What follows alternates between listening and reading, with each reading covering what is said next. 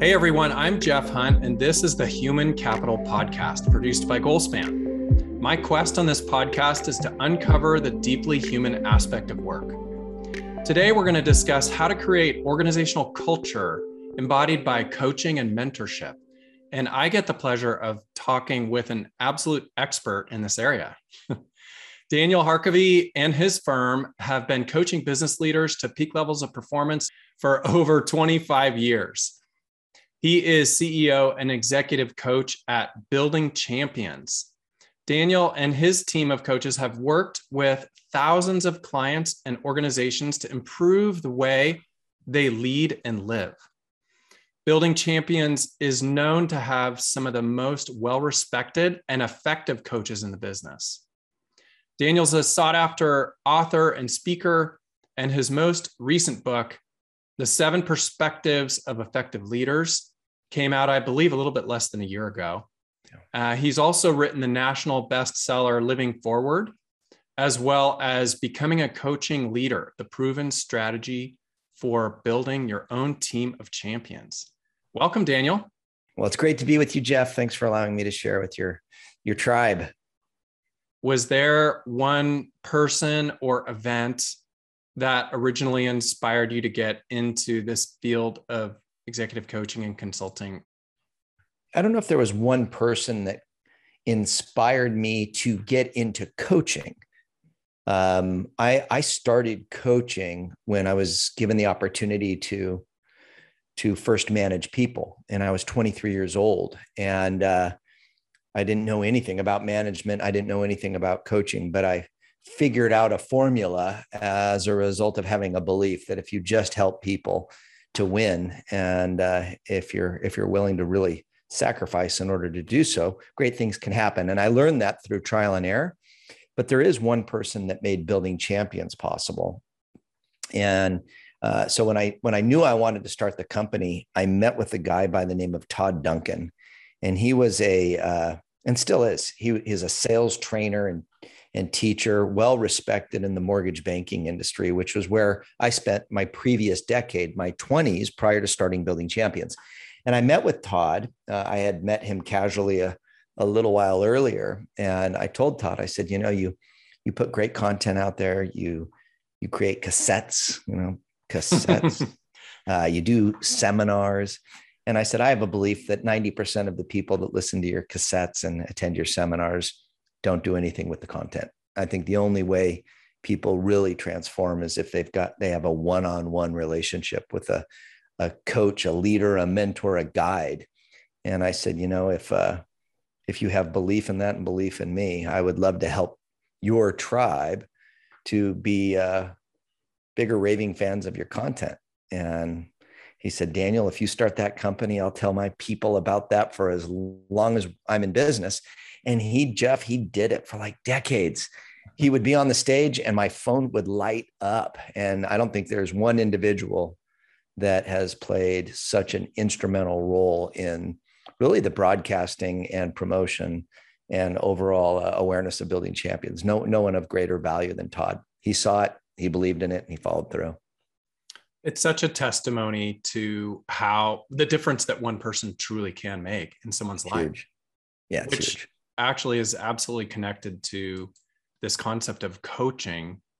And I want you to help us unpack this. Share with our listeners why people should have a coach. We have a broad range of listeners from senior executives to individual contributors. And yet, everybody should have a coach, whether they are a leader or not, don't you think? It's a it's a, a question that I would answer this way if your listeners are in a position to where they really want to grow and they have the energy you, you have to have a passion and energy desire to see a better tomorrow. Uh, you know after 25 years of doing this there, there are some people that are just so content with where they are. Others are even complacent. They shouldn't have a coach. If they don't see the the energy trade-off to where they're they're going to they have a desire to see a better tomorrow um, I don't know if a coach would be a good investment of their time. Hmm. And, and that's not a judgment statement, it's a reality. And that might be today, as we're recording this, there are some individuals listening saying, Gosh, it's humming now. I'm good. I just don't want to mess it up. So uh, I don't want to add that input into my life. Now, there's a, a, chance that two months from now, something will break. That's life. Or they'll see an opportunity that presents itself and they will they will want that input of an outsider who can help them to go further faster. And that connects to my last book the seven perspectives because jeff that book used to be the five perspectives. That working model when i would work in organizations there were five perspectives and i didn't have peace with that so i didn't write. And then over time uh, there was a sixth perspective and then the seventh is the outsider and that is that coach that mentor that guide. And i do believe that uh, humble and hungry leaders who want to grow and want to make a difference and they know they haven't arrived i think yeah they should all have a coach or coaches mentors who can help them to be the best they can be. Say a little bit more about this book and the concepts. Take us maybe through these seven um, disciplines. Sure. Yeah, the, the premise of it is that a leader's effectiveness is determined by just two things the decisions they make and the influence they have and in the book, I've got more than 20 amazing leaders who contribute to that belief and to some of those seven perspectives. And for years, I would get into conversations where I was looking for pushback and debate. I met with Horst Schulze, who was a COO and one of the founders of the Ritz Carlton hotels and Capella hotels. I mean, the guy, eh, phenomenal, phenomenal. He's in the book. Frank Blake, who was the CEO of Home Depot and now mm-hmm. non-executive chair of Delta, Martin Daum, CEO and chair of Daimler, like really accomplished leaders, Tim Tassopoulos, Chick-fil-A. These are well-respected leaders. And I would ask each and every one of them, do you agree with that premise? Decisions and influence, that's it. And every single one of them, with the exception of Horsty, he and I argued because he thought integrity needed to be there. And I said, well, no, that's required to be a good leader, not an effective leader, a good leader. So, but then he came around. All of them agreed and then what we created was a model for how do you make the best decisions and have maximum influence. And, and, and the premise is that if you will fill your days by being intentionally curious and investing in each of these seven perspectives, your leadership efficacy will improve because you'll make better decisions and have more influence. What about the leaders out there that make selfish decisions and they may have a, a negative influence.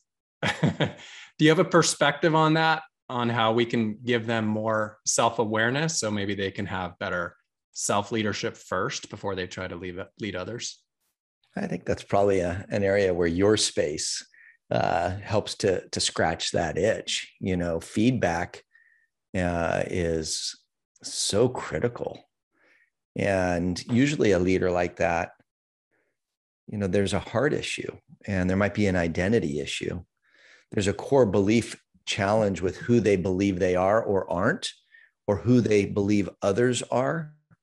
So you know when we're doing our deep dive work with our executive level clients we're always wanting to make sure that we understand who they believe they are and you know do they believe they're enough for that role? Uh, there's no superhero leader that has all the answers. And, and then what do they believe about their team? Do they believe their team has the ability to fulfill the vision and the mission of the company? And are they surrounding themselves with people that are better and smarter than them? The best leaders know that's their job.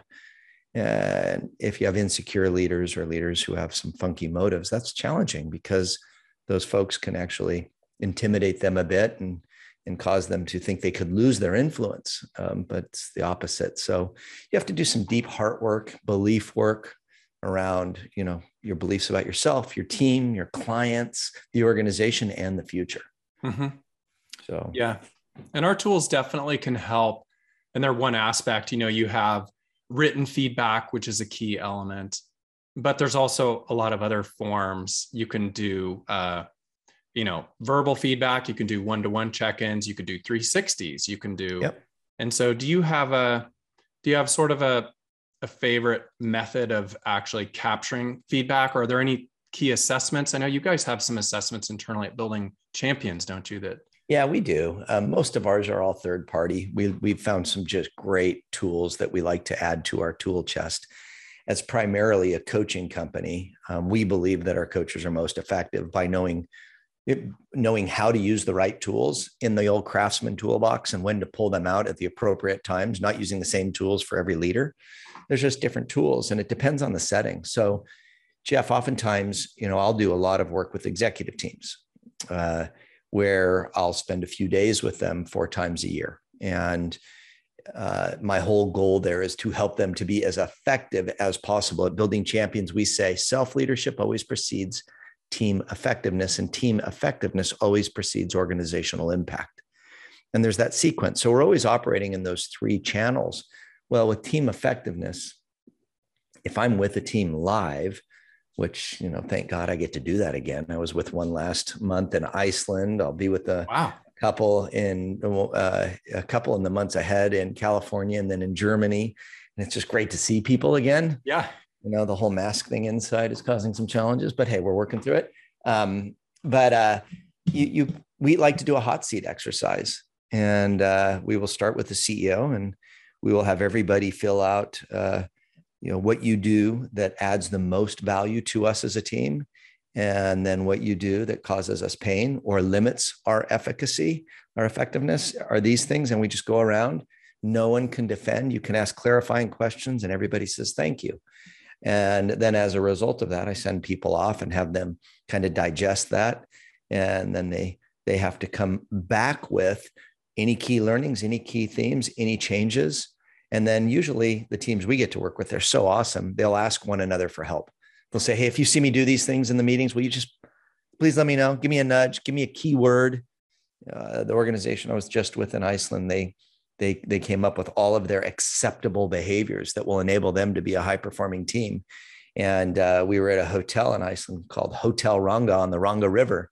And uh, Ranga, I looked it up while we were there. In Icelandic means wrong side. So we use that as the the the marker, the monument word. It's like if they see any funky behavior, all they do is they say Ranga, and they know what that means. So uh, yeah, it's just yeah, I, I use a lot of different 360s and keep start stops, the poor man 360, etc. Okay, so let's talk a little bit about a common accusation of CEOs is that they can be too visionary. In other words, they they're exceptional at seeing a clear and compelling picture of the future, but they end up leaving everyone behind at the train station. and so, what advice do you have for these types of CEOs and or the executive teams that work with them? This is going to seem like I'm selling books right now, so please forgive me, but you know, those seven perspectives, the first perspective is current reality, the second one is vision. And if you look at those two as waypoints on your GPS, if current reality is wrong, well, then you're never going to get to your destination because you're going to get wrong directions, wrong turns, wrong mileage. You're just mm-hmm. going to never reach it. You're going to wind up lost. So I see that being very true in business. Leaders, in order to be able to be well balanced and make great decisions and have influence, they need to to operate in both of those realities the today, the historical. They need to know what levers need to be pulled in order to manage the business today. That current reality is your firm foundation, it's your starting point. When you do that, you actually put the team's mind at ease because they know you get the business. So influence starts to improve because you're making better decisions and you're allowing the right people to make best decisions because you have both feet firmly planted in current reality. So if you sure. don't have that, then you suffer from the problem that you're talking about, which is perspective two. A leader only lives in vision. Okay. Then what people, teammates are doing is they're trying to con- continually clean up the mess because, yes, you may see global domination for the organization, but right now we have a serious competitor issue and uh, we're getting squeezed out of the only market we're in, which is this one zip code. So if we don't get this fixed, we don't live to fight another day. Well, no one follows you. Everyone, you know, you start to lose credibility. So you really do need to have that first perspective. It's permission to play. Current reality is permission to play. Then you earn the opportunity to inspire that longer term vision. Those two perspectives create an opportunity gap, which is perspective three strategic bets then your team together can begin to come together and create strategy that will move the organization from current reality to that future vision state. And you can do it in realistic timeframes to where, hey, world domination is going to happen by the end of next year. But you know, maybe 10, 20 years from now, maybe there's world domination. But right now, we're going to focus on three years, and that's nine zip codes. Yes, exactly. Just in reflecting on what you're saying, Daniel, it makes so much sense, especially because when you say that defining current reality really well puts people's mind at ease, it's also yeah. about actually being open and authentic about what's really not going well. It seems yeah. like if leaders are able to be vulnerable in that way and admit that they're not perfect, they don't I mean, the best leader seems to not have all the answers and know that and be willing to communicate to that, that to their teams, wouldn't you say? I totally agree. You know, the best leaders are so good at saying, help me. Yeah. Or help us. I don't know. What do you think? And the best leaders know who has the, the highest probability of making the best decision for this situation. And that brings us back to that earlier, you know, little dialogue we we're having around surrounding yourself with the best, brightest people you know I, I i i've seen it this way and it came to me I, I, like to to create little visual models that help me to unpack more maybe more complex concepts the frequency of decision making decreases the higher you climb on the leadership ladder so if you just imagine an a ladder right two sides climb up one side well let's say you're on a 16 foot ladder. The CEO is way up there at 16 feet. The view up there, you can see way over eight foot walls, and that's your job. That's your job. You need to be seeing way over eight foot walls. You need to be seeing what's around the corner. You need to see future state. CEOs are responsible for that. So you make big decisions up at the top, but the lower you are on the ladder, the frequency of decision making is far more intense. The magnitude of them less intense. You're usually not making decisions on that bottom rung that this decision is going to kill the business. But up at the top of the ladder, you can make decisions that will kill the business. So great leaders understand that they don't need to know it all. They need to know who is on each of the rungs, and they push decision making down to those who are closest to the opportunity or the challenge. And that requires a belief shift for many leaders where they just say, I don't know. What do you think? Who in the room has the D? Also, just thinking about the going back to the current reality and the future state, the vision again.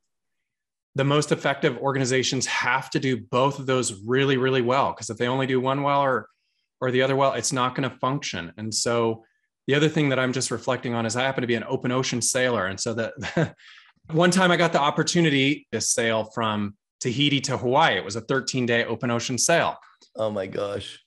You can imagine if we missed our longitudinal coordinates by one degree, we would have You're missed off. Hawaii probably yeah. by like, you know, hundreds of miles. Um, and so it's sort of analogous to the leader who is doing the vision casting. They really have to do their best collaborative work at casting the right vision and not doing it in a vacuum, but exercising their competency to really lead the organization in a new and differentiated way that they're going to add value to the market, right? Absolutely. You know, when you on that team, when you were on that boat, which had to be an amazing experience, Tahiti to Hawaii, beautiful water, mm-hmm. um, you weren't sailing alone. So it required all hands on deck. And uh, the same is true for a leadership team.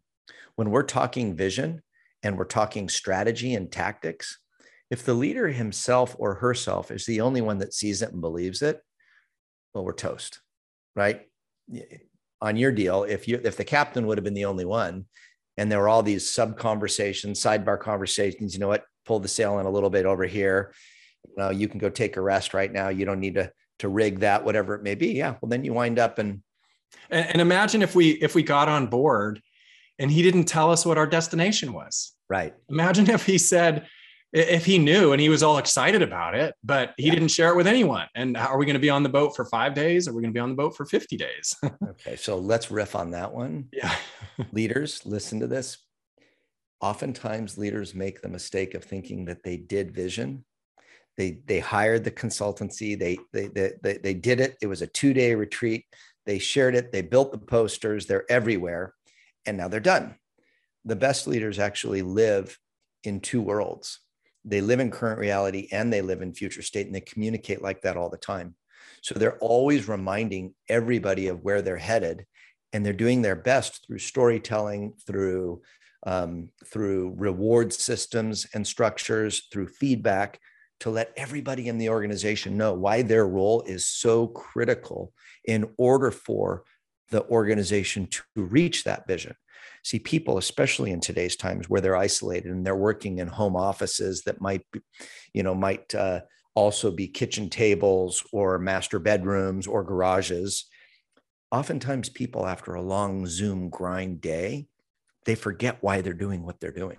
And their world is just two computer screens, spreadsheets, survey responses, you know, sales calls, whatever their function is, they lose the connection of this specific function to a greater vision. Mm-hmm. That's a leader's responsibility over and over and over. Remind, remind, remind. We need you. You're playing a bigger role. This allows us to do what we do in our community, in the world, for our the businesses we serve or the customers we serve. It's your work matters. So that reminding of what people belong to and who we're going to become, what we're going to build, three B's that great leaders answer with vision over and over and over. It's just talking about it all day long. It seems like leaders sometimes make the mistake of thinking that they need to teach their teams rather than remind them, right? So, like, yeah. if I just teach them what our vision is and I say it once, we're going to be good to go. But your point is, it has to be like a really good ad campaign where you're saturated. Like every employee knows unequivocally what that mission is, what the vision is, where they're going, what those core values are that sort of undergird their behaviors, right? Yeah, absolutely. You know, you and I would be remiss if we didn't talk about where we first met, which would have been more than a decade ago at Patrick Lencioni's. And, you know, Patrick's famous for saying that CEOs need to be the chief reminding officer. And uh, they do. It's a regular part of a CEO's job. Remind, remind, remind it's not always teach, it's remind. And you hire to it. So, you know, everybody on your team should know what it is that together we're going to build and who we're going to become because that's part of onboarding, that's part of coaching, and it's constantly being, you know, uh, mentioned and people are being reminded of it. Exactly. Talk about the importance of curiosity and humility in effective leadership. Yeah, I, I think in, in living, uh, I'm sorry, in the seven perspectives, I say that you have to have intentional curiosity.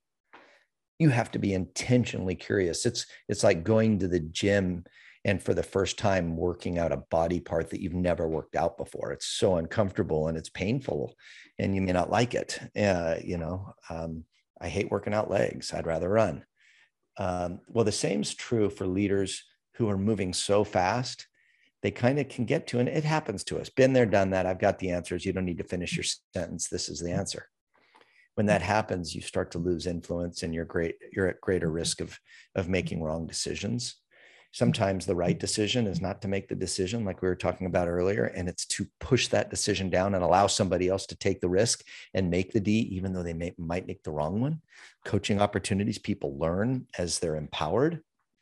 So intentional curiosity is um, birthed out of humility. It's birthed out of you absolutely, absolutely knowing that as the leader, you don't need to have all the answers, but you need to surround your people who have the highest odds of making the best decisions and, and having the right answers. I love that. And uh, I just have always found it fascinating to sit in front of CEOs who seem to be more interested in me than I might seem to be interested in them. And I can tell you from when I was in my 20s, Jeff, I can tell you about Clem Zeroli, who was my first leader. He was the CEO of this mortgage banking firm. And whenever I would drop into his office, he would just ask the most obscure questions about my meetings, about surfing, about what it felt like, uh, about myself, and back then my girlfriend who became my wife, about parenting, uh, about death, about he was just this sponge. And I was always fascinated with man, he sure asks a lot of questions. Why? Well, then as I got older and decades passed, I realized, you know, the best leaders, they're just sponges. They're so curious about everything because it gives them information that enables them to understand people around them and then to make the best decisions. And when people, eh, eh, another truth, the number one way we show people we care about them is by how we listen to them. Well, powerful questions are unique. And then when you listen, you're actually showing that you care. CEOs that are doing this are increasing influence because they're demonstrating they care about their people and what their people think, believe, want, and need. Right? I love that. I love that. And influence, of course, you were saying that it's about the decisions and the influence. Yep. So if we can increase that, we're going to have the ability to actually take the organization and shape the culture in ways we never could otherwise. Absolutely. Yeah, that's great. Um, let's talk a little bit about you know you were you were talking about decisions. I want to stay on this for just a second. And earlier we are talking about the ladder, how the CEOs at the top of the 16 foot ladder making less frequent decisions. I'm curious as to your perspective about making these heavyweight sort of strategic bets to close the gap between their current reality and their vision. How do they do that so that the decisions they make are not too risky or too risk averse? So, perspectives four and five and seven. Perspective four is the perspective of the team. Perspective five is the perspective of the customer. Perspective seven is the perspective of the outsider. So, if you understand where you're at, you've got current reality, you understand and your team buys into perspective two vision, then your team and your customers, you know what your customers want and need, not just today, but in the future, whether you're B2B, B2C. Then what happens is you engage your teammates and your customers in the conversation to where the team is making the decision together around the strategic bets so that your bets aren't too risky and they're not too conservative, but they're still bets. There's no guarantee that they're going to pay off. So, you know, in organizations, depending where you are in, in kind of your life journey, uh, when I started building champions 25 years ago, most bets that I was placing back then really were life or death because you're starting and, you know, you're putting all your eggs in one basket. But as you mature and you grow older and the organization becomes more established, we just came back uh, from a gathering. Our entire team was together in Central Oregon last week, where we shared our three strategic bets, our three year plan. And each of those bets are big, but if we fail on any of them, they don't kill us. They just change things. And we learn from them and we might pivot and, and pursue differently. So, you know, you're gonna you're gonna make the right bets when you're grounding them in current reality and anchoring them in long-term vision so they're they can really move you to that future state but you've got the input the buy-in and the best thinking of your teammates around you and you're always thinking about how does this better serve the customer. The customer is always at the end of the the arrow. They're always the bullseye. So if you're doing that and you're having those conversations which we could riff on perspective 5 the best CEOs yeah they use survey monkey and yes they look at you know whatever uh, metrics their organization has put in place to to see what the experience was like with the customer in times past but the best ceos are actually sitting down breaking bread with the users of their product and service and saying what do you like? What don't you like? What can we do to improve? Where are you going five years from now? What do we need to be doing in order to add more value to you five years from now? The best ceos do that. It's part of their weekly routine. That resonates uh, absolutely with me because in our company we have made so many client informed product development decisions. It's like you hear it enough from your customers. If you put it into play, then you solve problems in a unique way and um, your products become more sticky. So it has, it seems like it has multiple benefits um, for it's sure. Huge. Yeah. You know, quick story for us. You mentioned becoming a coaching leader, which was uh, written and released in 2007 and the, that book came about because I was in a coaching session with a leader by the name of Michael. And uh, I was asking Michael about his vision and purpose for his role in his organization. And he came back after doing a lot of soul searching and some of the exercises we walked him through. And he came back and he said, I want to do for my teammates what you do for me. he brought in his CEO, who is today one of my partners, Jerry Baker. I coached Jerry 20 years ago as a result of this. The customer, Michael, wanted to be equipped to be a coaching leader. So we developed a whole strategy around it. And that was, it did start 20 years ago. And just last year, we, released Becoming a Coaching Leader e course because customers still want that. Customers, organizations are trying to figure out the engagement challenge. They're trying to figure out the, this thing that's being called the great resignation. Hey, we need to be skilled and bought into and believe that leaders can actually affect a better outcome by outcome by caring more for their people and elevating their that, that as a priority and elevating the style and skill in those conversations. But that came to us because a client said i want this and i am so glad we heard. Because that changed our business. I mean i bet. huge. I love that.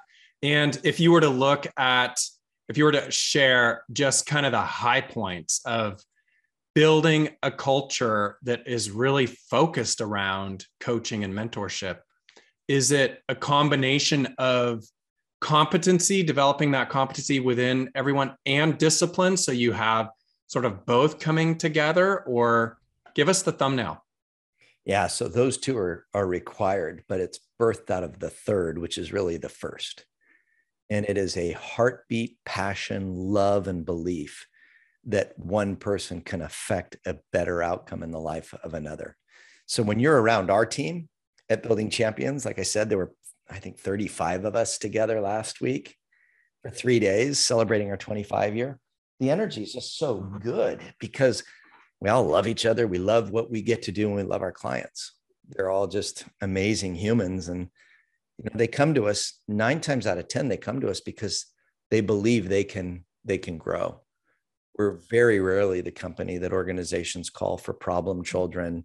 Hey, this is an HR check the box before we fire the leader. That that's not our, that's not our product. Well, I know your brand equity is extremely high, so you probably don't have to do a lot of marketing. So, well, thank that's you. That's great. Well, thank you, and thank you for helping. But yeah, I would say it's it's skill, it's discipline, it's tools, uh, but it's a heart to just listen and uh, to ask questions that very few people would ask. And then the courage to be a mirror and say, Hey, I see something. You know, do I have permission to share it with you? Are you in a place to hear it? Two weeks ago, we talked about this. This is what I'm hearing today. Unpack that for me. What's going on? Yeah. All right. I'm going to shift us into some lightning round questions. You ready? Yes, I'm ready. Um, just give me your top of mind answer. I think most of them are going to be pretty easy for you, Daniel. So you don't you don't have to worry. Uh, the first one is really reflecting on the fact that Thanksgiving is right around the corner, and I'm I would love to know what you are most grateful for. Now, I tell you what, I've been blessed beyond belief, and I am most grateful for my bride. Mm. Barry and I celebrated 33 years together this July, and she makes me better. I've known her since I was 11. Wow. And because of her, we're parents and grandparents, and we've had a pretty rich life, uh, a life of purpose and, and passion, and most grateful for my bride. Huge. What's the most difficult leadership lesson you've learned over your career? Uh, I would say it has to do with my insecurities. So um, I don't have a college degree. Um, my education came through uh, a lot of experiences. So I have the education. It just came in a much different way than maybe you would acquire in a four year or an eight year or whatever it may be. But I had to really come to grips with the fact that at the age of 46, more than a decade ago, I didn't need to know it all. And it was so liberating and free. Hmm. When I pose, I have the imposter syndrome when I used to do that more than I do today and act like I had the answers and become a little bit uh, control and command and control and dogmatic. I always hurt myself, my team, the organization. And it was difficult for me to come to grips with that and really getting comfortable from a belief perspective that my job is not to know it all. It's not. My job is to surround myself with people who are super smart and then help them to be the best they can be. Mm-hmm. And uh, you would think, as a guy who's run a coaching company for 25 years, I would have figured that out 26 years ago. but no, it it happened about 11 years ago, and and I'm still learning. So there you go. That's, there's so much wisdom in that. I'm just I'm going to go on to the the rest of our lightning round questions, but I just have to reflect on the golden nugget that you just gave our listeners because really what you've shared is the willingness to be authentic and and open so that you're in alignment. You're in alignment with what you're thinking, feeling, and doing in a way that maybe you weren't earlier in your life, right? It, it makes it makes leading so much more fun. It makes it easier when you can laugh at yourself and you allow your teammates to laugh at you, like, "Oh, I botched that. Wow, thank you. I thought we were gonna, we should have gone left. You saved us. Uh, people, please save, save me and save us. Push back, push back, challenge me. Exactly. So That's helpful. Good. Who is one person you would interview if you could, living or not? All right. So I'm a man of faith. And uh, I think the story, if any of you are, are people of faith, there's this character in the Bible who was just a crazy man. The guy was insane, right? His name's the his name's Paul. He he's been credited for writing a whole bunch of the New Testament. And I just his story is nuts. The guy was a rebel, you know. Paul uh, Paul uh, did some bad things, and uh, and then his life turned around. So Jeff, you can see on my wall it says hooligan, which was the name of all of our high school surfing friends, and here we are, grandpas, all still surfing together, but we were hooligans. Yeah, and uh, I resonate with the Apostle Paul. So love to learn about him. Love to have that interview. Okay, so this is uh, probably going to be easy for you, but what's your what's one or two top books that you would recommend? Of course, I'm going to recommend your books. And by the way, I've two of our listeners, I've also read that your Living Forward book, which is quite, it's an old book now, but that's a really good book that has withstood Thanks. the test of time. Um, but what are some books that you can recommend?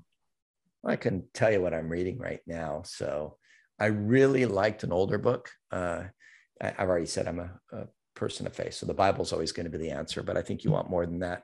Um, Thinking Fast and Slow was a mm. game changer. It was a really good book by Daniel Kahneman. And then uh, in that same theme, Adam Grant's book, uh, Think Again. I just cracked open the extended mind. Um, I'm into that right now. I'm into that, uh, really understanding uh, the science and uh, neuroscience behind how people think and behave. I've been enjoying those.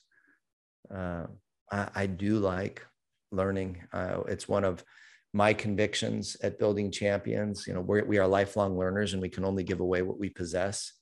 So there are just so many books. Mm-hmm. Um, Absolutely. And I'm, I'm an awful critic because I, I usually like everything that I read. If I don't, I don't finish it, but I, I like You're that. I like that. Yeah. That's great. All right. What's the best piece of advice you've ever received? Uh, my aunt Eileen, I was a young young boy. I was probably uh, eight years old. We were um, we were at her home. She was making breakfast. I already told you I was a hooligan. I was naughty, and uh, you know, she left uh, you know her her kids alone with me and my sibs, and that was never good. Like there was always trouble happening. And I remember her making breakfast, leaning across the bar uh, as she was cooking up against it. And she looked at me, and you know, back then I was Danny, I wasn't mature, Daniel. Um, and she says, "You know, Danny," she said, "You seem to have a lot of influence for a young person." She said, "If you figure out how to use it for good." You're, you're going to do a lot of great things. She said, but if you don't and you keep using it for bad, I'm worried you're going to hurt a lot of people.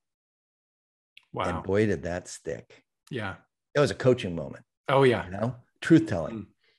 Mm. Um, but that that that stuck. And in this last COVID year, she passed, and mm. she was just such a such a force. Mm. So sorry to hear that. You know how to use how to use that influence. Sure. How do you and to be aware of it? To be aware, you know, I, I uh, I'm known for saying you know flip switches up on the hearts of everybody that you meet flip switches up flip switches up i talk about that all the time because i believe we humans have uh, the same opportunity to flip switches up and down as does a light switch on the wall. It either illuminates or it darkens. It just depends on which way you push it. and there's no in the middle. So, how we see people, how we love people, how we serve people, it's a choice that we make every single moment, every interaction. Do you see her? Do you see him? It's the clerk, it's the waitress, it's the the the coworker, it's the teammate. But don't forget, it's the spouse, it's the kids, it's the grandkids, it's the neighbors, it's those that don't treat you all that well, right? It's yeah. It's the opportunity to interact with so many people and make a positive influence, isn't it? It's a gift. We all have it. Yeah. We can all sure. do that. Thank you, Daniel, so much for sharing all of these incredible insights today. This has been a great conversation. Well, Jeff, I have so enjoyed speaking with you. You're a, a great host and uh, you're doing great work. And uh, thank you for allowing me to be your guest. Thanks for listening to the show this week. We release new episodes every other Tuesday. Let me know what you thought of this episode by emailing humancapital at goalspan.com. Human Capital is produced by Goalspan. Subscribe wherever you get your podcasts. And please share this podcast with your colleagues, team, or friends. Thanks for being human, kind.